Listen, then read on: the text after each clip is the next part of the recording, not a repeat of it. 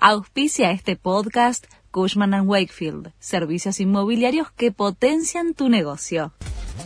La Nación presenta los títulos del jueves 19 de octubre de 2023. Sergio Massa negó una devaluación post-elecciones.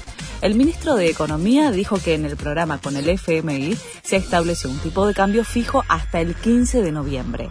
Además, ratificó que la Argentina va a adelantar el pago de la cuota al fondo luego de que se activara el segundo tramo del swap con China por 6.500 millones de dólares.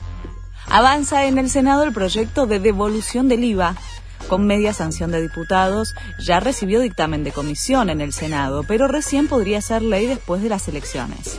El bloque de Juntos por el Cambio manifestó sus reparos ante la iniciativa que crea el programa Compre sin IVA, ya que plantean que va a desfinanciar a las provincias.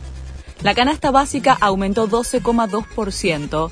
Según el INDEC, una familia tipo necesita ganar 319 mil pesos para no ser pobre. La cifra corresponde a septiembre. La línea de la indigencia tuvo una suba del 13,2% y superó los 147 mil pesos para un grupo familiar promedio. Leo Messi triste por la lesión de Neymar.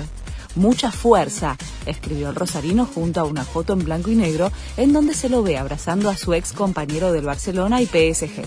El brasileño estará fuera de las canchas al menos seis meses tras confirmarse la rotura del ligamento cruzado anterior y el menisco de su pierna izquierda confirmaron la muerte de otro argentino en Israel.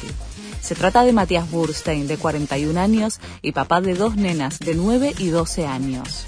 La información fue confirmada por Cancillería Argentina y la familia de la víctima.